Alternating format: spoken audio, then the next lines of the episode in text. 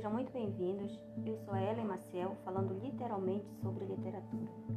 E hoje vou começar com um resumo de um dos grandes clássicos da literatura portuguesa escrita em 1517 por Gil Vicente, O Alto da Barca do Inferno, que é uma peça teatral que trata sobre a moralidade e por isso também é conhecida como O Alto da Moralidade.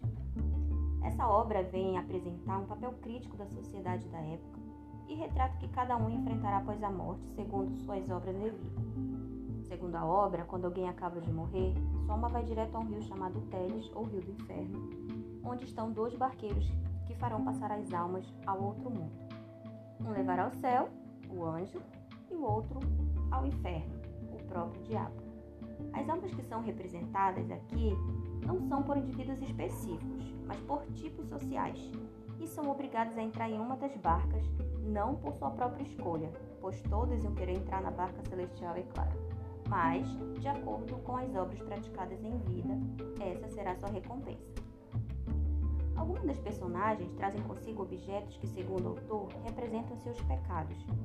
São coisas que durante a vida lhes fizeram perder a salvação e, mesmo após a morte, não conseguiram deixar para trás, ou seja, não se arrependeram de seus pecados. Então os dois barqueiros estavam apostos nos cais e começam a chegar as almas que terão que atravessar o rio em uma das barcas. E o que determina em qual das duas eles irão será a vida que levaram na terra dos viventes. O primeiro a chegar então é o Fidal, representante da nobreza. Viveu uma vida voltada para a luxúria. Ele aparece com um manto e seu criado que o transporta numa luxuosa poltrona elementos que remetem à sua tirania, presunção e arrogância, características que o levarão ao inferno.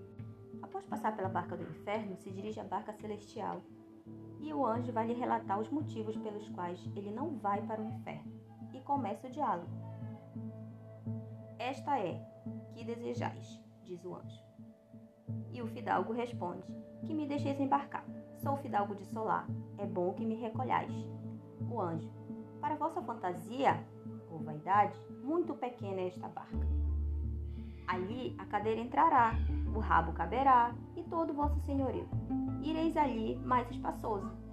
Vossa fumosa senhoria, ou seja, vossa arrogância, apesar da vossa tirania contra o pobre povo queixoso, e porque de generoso desprezaste os pequenos, achar-vos-ei tanto menos quanto mais foste fumoso. Ou seja, ele não tinha vez na barca celestial por suas atitudes. Depois veio um ozeiro trazendo consigo uma enorme bolsa que representava seu apego ao dinheiro. Ele, por sua vez, representa o pecado da usura e a classe dos agiotas gananciosos. Após descobrir que não pôde trazer consigo todo o dinheiro que havia ganhado na sua vida ele, e que não serviria para comprar sua salvação, ficou perplexo. Então o diabo lhe diz: Ora, muito me espanto por ver não vos salvar o dinheiro. Porque o onzeiro acreditava na mitologia grega, segundo a qual os mortos teriam que atravessar o rio Aqueronte, pagando uma moeda ao barqueiro, de nome Caronte, pela passagem. Então o onzeiro: Nem para o barqueiro me deixaram ficar com algo. Dirigiu-se então ao anjo que disse que não levaria porque sua bolsa ocuparia todo o espaço do barco.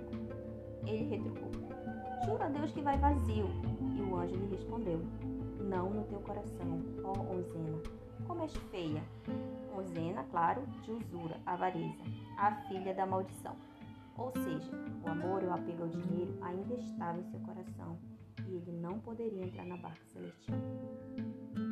A terceira personagem é Joane, o parvo. Representa a inocência do povo português, rude e ignorantes, de vida simples, porém que tem bom coração e teme a Deus. Ele é um dos poucos que se salva, pois durante toda a sua vida teve atitudes sinceras e humildes, características que lhe permitem ser salvo. Por isso, o anjo lhe diz: Tu passarás se quiseres, porque em todos os teus afazeres, por malícia, não erraste. Da tua simpleza te bastastes, para gozar dos prazeres. Espera, no entanto, aí. Veremos se vê mais alguém merecedor de tal bem que deva entrar aqui. Logo em seguida vem o sapateiro, que era um homem trabalhador, mas pesam sobre ele sérias acusações de roubo e trapaça. Levava consigo as ferramentas do seu trabalho, símbolo de seus pecados. Mas por ter confessado seus pecados e ido à missa antes de morrer, pensava que seria salvo. Mas é condenado pelo diabo por sua hipocrisia, pois roubava seus clientes logo depois de assistir à missa. Então o diabo lhe diz: Tu morreste excomungado, mesmo sem o saberes. O que esperavas depois de viver? Fazendo dois mil enganos? Tu roubaste em 30 anos o povo com tua mestria, ou seja, com seu ofício, seu trabalho. Embarca, esta barca é para ti, que há muito tempo te espero.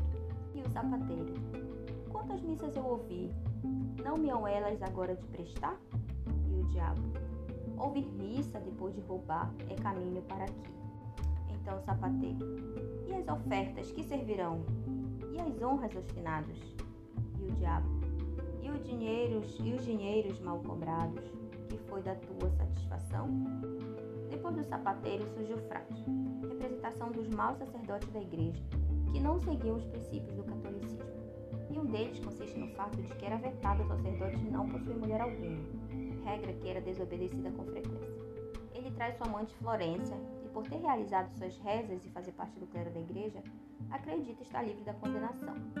Mas isso não é suficiente para lhe livrar do inferno.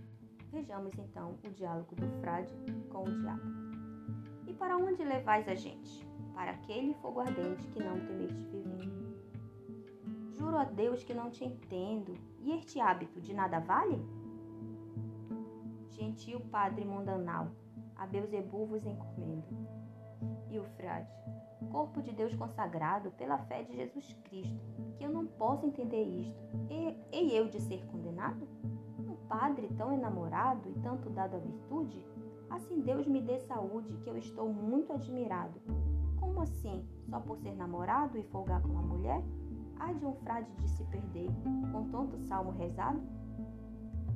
Provou-se que sim, né? Foi para o inferno.